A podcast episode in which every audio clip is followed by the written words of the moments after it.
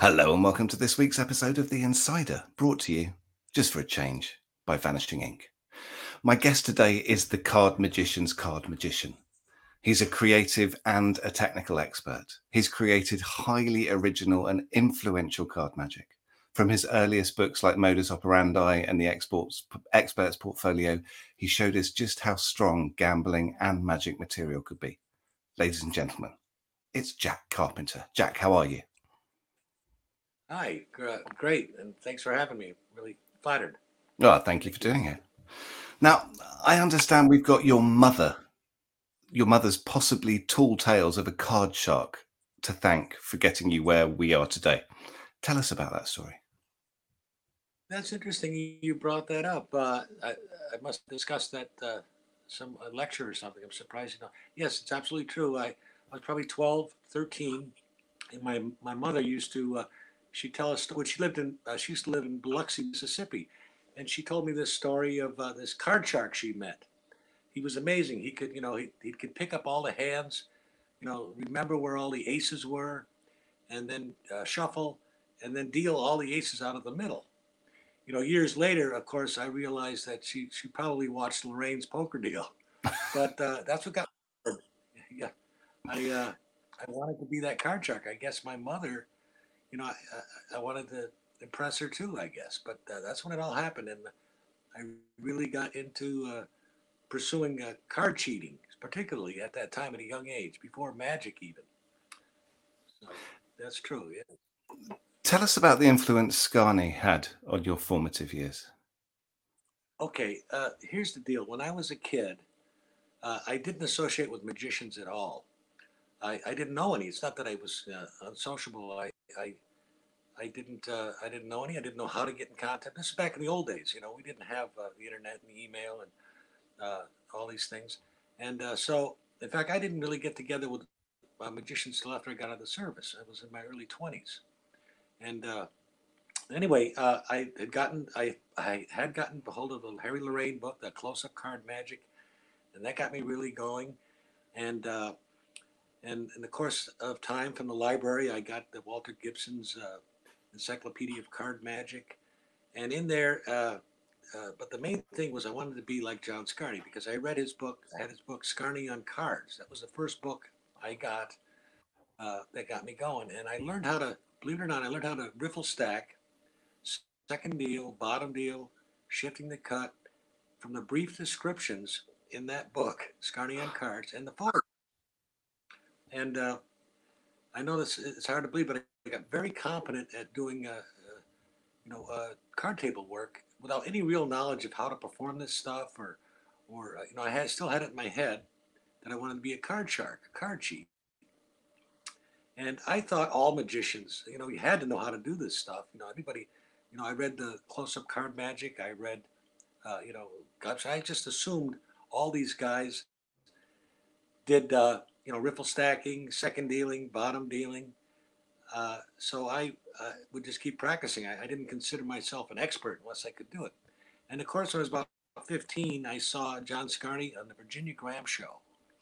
And he did this stuff, and I was just so dazzled by him. So my early early years, I wanted to be John Scarne. That's absolutely true. Jack, you've got a real knack for blending different ideas. Now, when many magicians do this, it kind of turns into a bit of a hot mess.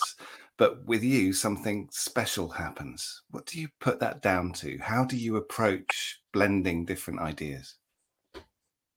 Uh, you know, uh, you know, I, I, am firm believer that everything that is comes from what came before. And, uh, you know, as I got more and more into magic, you know, post uh, Air Force, uh, thanks to my friend Steve Ehlers, who I met in the Air Force, uh, he's the one that really got me exposed to books uh, and uh, things outside of what I was filming. I had, what would I have, Garcia's books, Million Dollar Card Secrets, Close Up Card Magic by Lorayne. And so as I got more exposed, I, I started to realize that hey, I don't have to do these things exactly as as they're written, uh, and I haven't have an idea. And, uh, but how does it actually happen? I, I I tend to get a vision of something. Wouldn't it be cool if I could do this in the middle of this or whatever? So it's kind of tough to explain. In, in, in, a lot of ways, I think a, a lot of stuff I come up with, I kind of look at it. I come up with solutions that nobody's looking for. so it makes any sense. But uh, in the course of, I, I, get obsessed. I'm an obsessed uh, card guy. I I can't stop working on different ways to to do different things. You know, not necessarily new effects. Really, I don't really do effect wise. I don't think I do anything that you would classify as a brand new effect.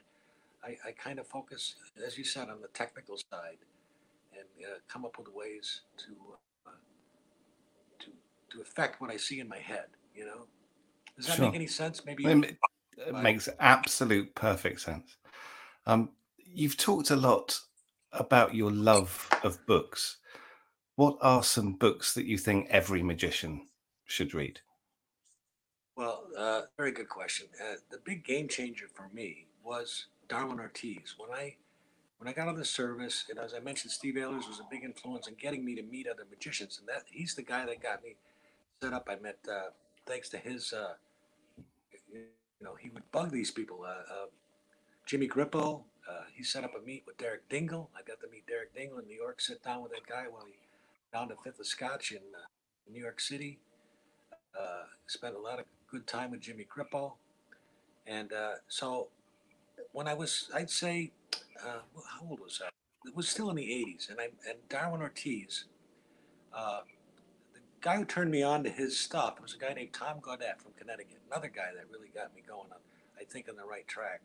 And he was a, a student of Darwin and also Marlowe years before at the same time. But uh, Darwin is the one that, that got me going. And that when his book came out uh, at the table, Darwin Ortiz at the table, at the card table, was uh, it was just life changing. The first, you know, I did all the gambling stuff. I did, you know, it was a terrible thing to watch. If I look back at myself back then, you say uh, I would do. Uh, okay, look at this. You know, look at me, and I would rip off a bunch of riffle stacking, center, seconds and bottoms, and and uh, had no structure. Had no form. Uh, it was impressive stuff, but it was over in a flash, and it didn't touch uh, touch the surface as, as to what could really what you could really do to impress and entertain an audience. And Darwin's book at the card table put it all together for me. I said, "Oh, this is it. This guy, every trick is what you'd call a closer. you know, anywhere you get stopped in your act, you did a closer." And uh, it was so well structured with with things that I really cared about. No angle problems, practical, and just you know butt kicking stuff, all with a gambling theme. Uh, even the card tricks that still have a, a gambling sense, and uh, that that book changed my life and direction on how to create routines. You know, because I, I still love the gambling effects. I, to me, it still makes the most sense to me because if you're to do like I do and many others, pretty much just card tricks. Uh, let's face it, if you could do real magic, uh, why would you be fiddling with cards? Well, when you're doing a gambling trick, well, it makes total sense why you got so good with cards. And uh, you know that that's what Darwin had. It, it, was not a demonstration of magic. It was it was a demonstration of an extremely skilled card man that could uh, take your life at the card table if you wanted to. And so that was probably the, one of the, the, probably the biggest book that affected me was at the card table. I know it was a big rant and all, but uh, that's that's the truth. Why do you think books are the best source for learning magic? Oh my goodness, uh, I, I, probably can't add more than other people more knowledgeable and uh, more uh, as far as. But I think the obvious thing is you you learn the technique uh, and the methods without being exposed to someone else uh, doing it, and so you're not uh, I don't want to say poisoned or prejudiced on how to handle a thing. You, tend to develop your own uh, technique, uh, your own style. You're not uh, trying to duplicate what someone else does. I think that's the most, that's the major uh, advantage of learning from a book. You become who you are because you have no choice. Now, in the 80s, when they started coming out with videos, it was a, a real epidemic of people doing line for line what uh, Harris did and uh, some others. Uh, and they never got a chance. It's not their fault, but once you see it done and they, they did it well and it impressed you, you're gonna you're gonna copy what they do. In the old days, we didn't have that. You, you had a, a very distinct uh, difference between magicians and how they handled cards and how they how they presented themselves. Again, another. I hope I made that point. It's more rambling. no, it's, it's, far from rambling. Far from rambling. Uh, now, a number of your effects involve really interesting stories as a hook. For you, what comes first, the story or the trick? Uh, I, I, let me think about that. I think probably uh, I, I always start out. There's something technically that I've stumbled across or like to exploit, and then the next thing is I how am I going to make this entertaining? How am I going to get this uh, to be absorbed, you know, accepted uh, by an audience? And then then the story comes, the plot or the presentation. I think generally with me, but that's not not necessarily a good way to do it. I, you know, others, and sometimes very rarely, occasionally, I get an idea of, of a of a plan uh, of a presentation and then work on it technically. But I think most of the time when I'm fiddling around and playing with moves, and I stumble on something I really like, so I got I got to build a routine around this, a core. Uh, and that's what happens a lot. I'll build, I'll find something I really like. Like recently, I just came up with a, uh, a version of the Daley Aces, and what it was was I stumbled on this great way to do a visual change, and then I then I went and wrapped a routine around it, around that, and made that the central part of it, so to speak but yeah, I think I, I tend to start with the method, and I'm not advocating that as a good thing. It's just the, just the way I'm wired. I think. Why did you always? Why did you choose to always work with a regular deck of cards? Oh, that's a that's a good point. Uh, well, first of all, uh, I was impressed by, uh, as I mentioned, Darwin. Uh, I think maybe you know, what is it, one tenth of one percent of Darwin's work will use a gaff or even a, a duplicate card. Uh, to me, uh, even if you're going to have a duplicate card, you've got to have a darn good reason for it.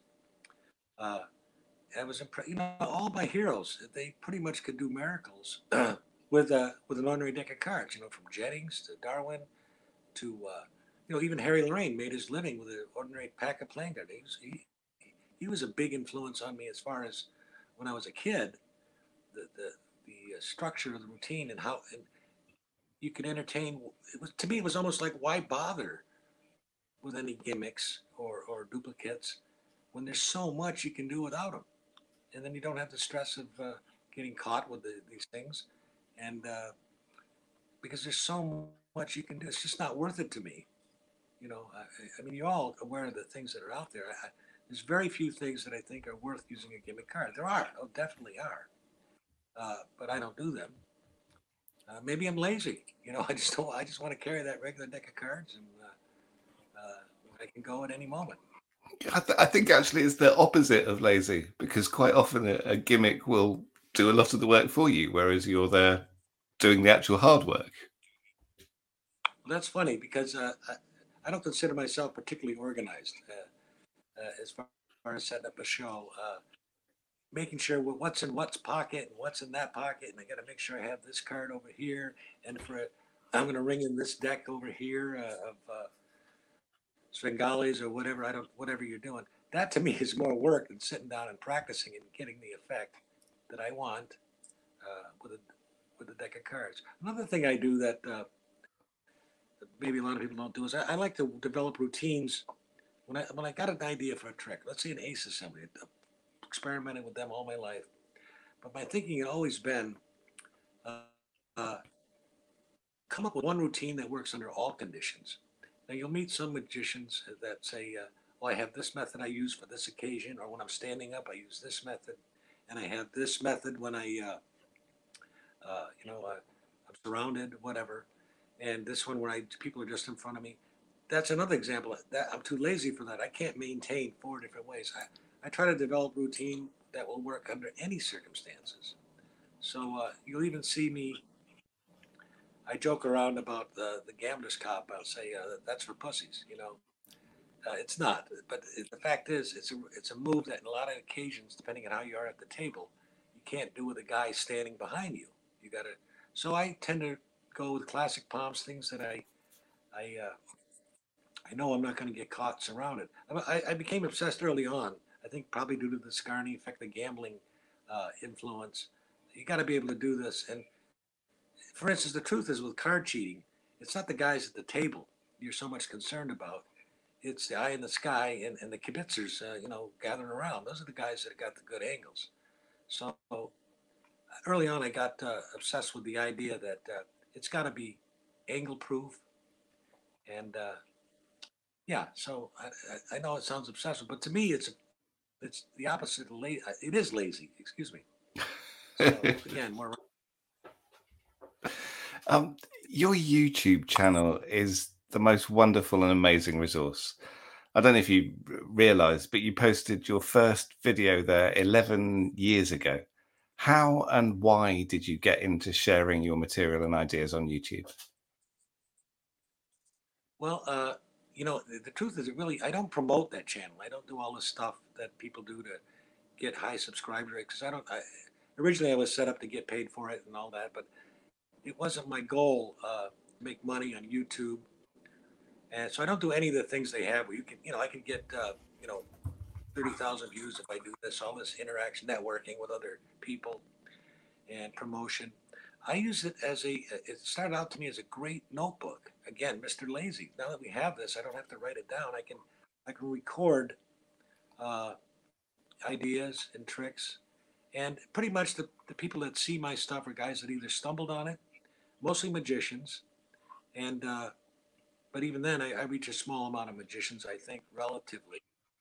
Uh, and I bypass a lot of laymen deliberately, obviously. And uh, so it's like a notebook for me, and I can go back and you know I had an idea, and then three years later, uh, later I go, oh, let me go revisit that. Sometimes I have trouble reconstructing it if I didn't make an explanation video, but uh, generally I can see the routine and remember what I did. It's a great notebook. It's it'll be there forever. I'd say uh, more than half of what I put on there is not visible to the public. It's uh, they're unlisted videos. But I put a lot of stuff public and let guys look at it, play with it, uh, if they're interested. But those unlisted videos, you do share in other places. Over at the Magic Pebble, you don't just show yeah. your moves and tricks very regularly. You tip the work as well. Why? Why do you do that? Well, uh, why do I do that? I, I, I don't see why not. Uh, it's not like uh,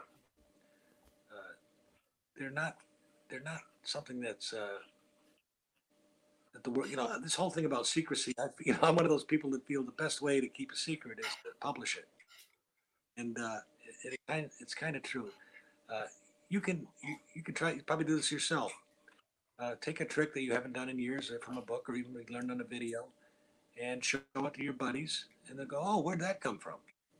And there's just so much uh, volume of material uh, I don't have a feeling of like I'm giving away any uh, uh, tricks or anything. Uh, as I said, I, I, have a very low, you know, it's not a big promoted channel. So the people that I care about get to see it pretty much, and the rest, uh, I'm not like exposing. I don't. I never do explanations of any kind for the public. Of course, I I just did one card spin. I think years ago, explain that. But is that is that what you're getting at? Uh, yeah, yeah, yeah. Exposure? No, no, no, not at all. Not even slightly. I, I, I think it's lovely that you you share the stuff with the guys and ladies on the Pebble. Um, it was just it was just no, a, no, no. why you why you feel why why why you do it. Well, the guys on the Pebble, they, uh, I think most of uh, there's only a few guys interested in what kind of stuff I do anyway. So oh, I don't know. You get a lot of comments when you post something, Jack. A lot of comments. You're really well known for your soft touch with a deck of cards. Why do you think that's important? And when did you realize that it was important? Oh, gee. Uh, again, going back to uh, uh, when I was young, and I got, you know, very severely impressed the uh, necessity of naturalness and uh, uh, avoiding suspicion. So I think it stems from that. Uh, I try to work everything into the way I really handle a deck of cards. If I didn't know a thing about cards, a sleight of hand, but I was competent, you know, dealer in a game or something, uh, good shuffle, but uh, you know, little things that bother me. Uh, and, but we're all guilty of doing them anyway, occasionally, and I do too. Uh, like nothing horrible than watching a, a pickup at the back for a double lift. Little things like that.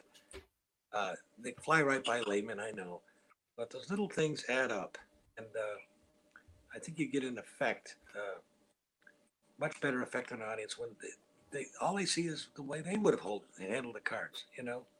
So I, uh, I hope that helps. Have you got a regime when you practice? How do you practice? Well, when I was younger, I uh, when I was a kid and uh, middle aged, I would actually say I, when I was a kid, I would practice twelve to eighteen hours a day, and uh, just nonstop. And uh, it's, probably not healthy at all. I, I would uh, just couldn't live without those cards in my hand. I've always been dismayed when I hear someone say, "Well, I, I try to teach them a sleight," and, they, and I said it's going to take a couple days of practice or maybe a month or whatever uh, I've had friends that go, well, no, I can't, I can't do that. Uh, my or my finger won't do that. I said, well, yeah, I know, but they will if you just keep doing it. And to be surprised how many guys don't enjoy practice. If you don't enjoy practicing, I don't see how you could possibly get any good. Uh, but there, there are some that don't enjoy practicing. It, it's like work to them. So I love practicing. So all, all through my young, uh, young adulthood and I, I would always be practicing. And uh, but it is good. And it, whatever I was working on, if I would do riffle stacking, I would do a regimen, just repeat it over and over again. Um, second dealing, drill down to the whole deck. Uh, and uh, I, it was never a, a, burden to me. You know, I, I practice less today. I'm spending more time. I'll individually practice something I'm working on. And then, of course, when I'm out of practice, if I have to do a show, which is very rare now, uh, I have to actually go back and practice the set, make sure I can do it. So that's how my practice is today.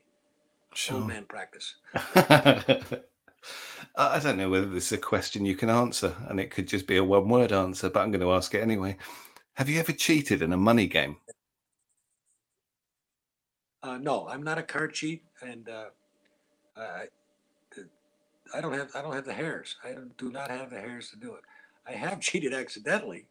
You know, when I was uh, uh, before we wrote, released Modus Operandi, I I would uh, practice uh, the moves at the card tables. So uh, Diamond Lil's, a couple of great card rooms they had in the, the old days, before they brought in what they call center dealers. I always thought that was funny, but the house dealer. But we would just pass the deck around in the card rooms in Seattle area, outside of Seattle. Uh, you would pass the deck around and you'd play Texas High, You'd play, uh, you might play pineapple. Some you might have two or three games they allowed. Omaha, and you'd pass the deck. You'd pass the chip along, and you'd, you'd shuffle. So I would practice a lot of moves without knowing the identity. I would do riffle stacking. I'll fall shuffling, second dealing, the whole shebang. But I'm not. I didn't know the identity of the cards. In fact, I, I took Stephen Hobbs. This is a good story. I took Stephen Hobbs with me one uh, day down the, when he was writing the first book, and uh, he wanted to see how the how the card room action really was. And I took him down to Diamond Lil's, and they had like uh, five or six tables right next to the bar. And uh, so I said, okay, you're gonna buy in, buy a rack, and uh, just you know be tight, play tight, don't throw away your money. We each bought a rack, and I sat at the table, and he watched me do the moves and stuff. So after, and uh, I said, yeah, this stuff can be done. So afterwards, you know, uh, not, after being there a while, I look over at Steve, and he was wearing one of those white dress, like a shirt like this, one of those ones that's kind of uh, white shirt, but it's kind of almost translucent. You know, that's not thick.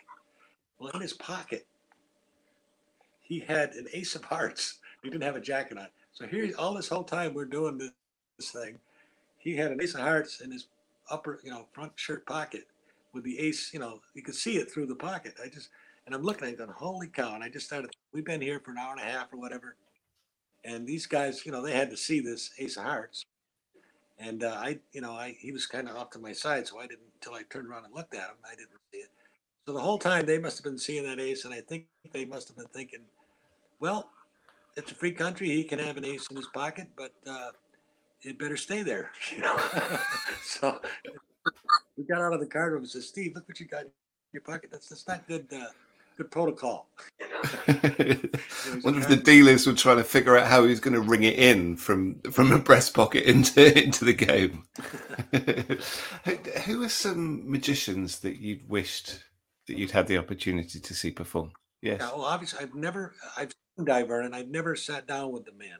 Uh, in fact, I remember when Steve and I, uh, 1979, uh, it was the night John Wayne died. We went to the castle.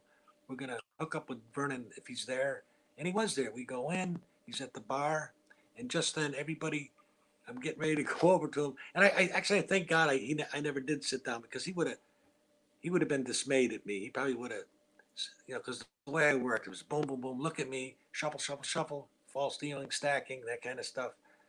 No entertainment value outside of showing off, I think, at the in those days. And uh, so it's kind of a good thing he didn't see me. He probably would have let me have it. But uh, the guys, they all got up, and it was his birthday. They took him out for dinner. And I remember, I said, "Where you going?" They're going. He walked by me. Steve and I are looking at him. Uh, but no, I never sat down with Vernon or uh, had any uh, connection with him. I- Jack, it's dreadful, but we're just about out of time. But we always end the show on four quick fire questions. Are you ready? oh, I don't know. We'll see about that. Okay. Favorite pizza I'm ready. topping? Favorite pizza topping? Oh, uh, I guess it's pepperoni. It's a popular Hamburger. I choice. say hamburger. No, I like the hamburger. There was something. Hamburger. You're a crazy cat, Jack. Favorite movie? Crazy. Wildly crazy guy. Yeah. Favorite movie? Uh, Godfather, number one. Favorite person or people that make music? Oh my goodness. Mm. This, that's a tough one because there's so much I like. I have a, you know, I love uh, a lot of. Uh, I love the old country music. I'm sorry to say, I love Stevie Ray Vaughan, blues. Pick one. Stevie Ray Vaughan. If I had to, Okay. I just love that guy. And finally, who would you rather fight? One massive Andy Gladwin or a hundred tiny Joshua Jays?